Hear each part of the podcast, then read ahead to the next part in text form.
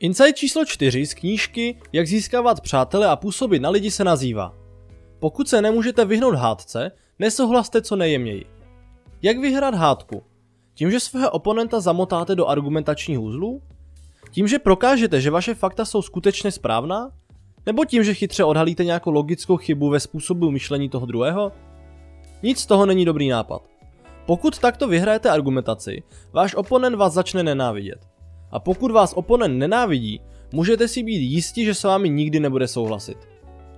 Když se z nesouhlasu stane plnohodnotná hádka, nikdo nevyhraje.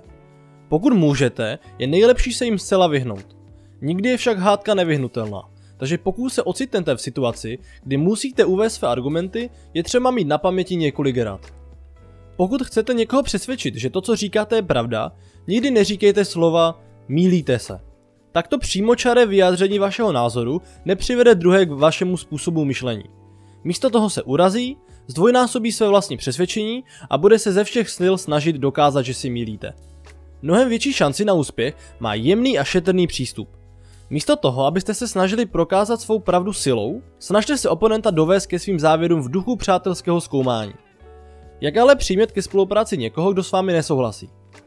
Trik spočívá v tom, že prostě připustíte možnost, že se můžete mílit. Zkuste říct si něco jako, víte, mohl bych se mílit, podívejme se na fakta. To často stačí k tomu, abyste tvrdohlavého protivníka odzbrojili. A pokud se skutečně ukáže, že se mílíte, buďte milosrdní při porážce a snažte se jako první přiznat svůj omyl. Preventivní přiznání chyby často přiměje ostatní k mírnějšímu postoji. Na druhou stranu, pokud se ukáže, že máte pravdu, neradujte se. Je nepravděpodobné, že by váš oponent přijal nový názor, pokud v něm vyvoláte pocit ponížení.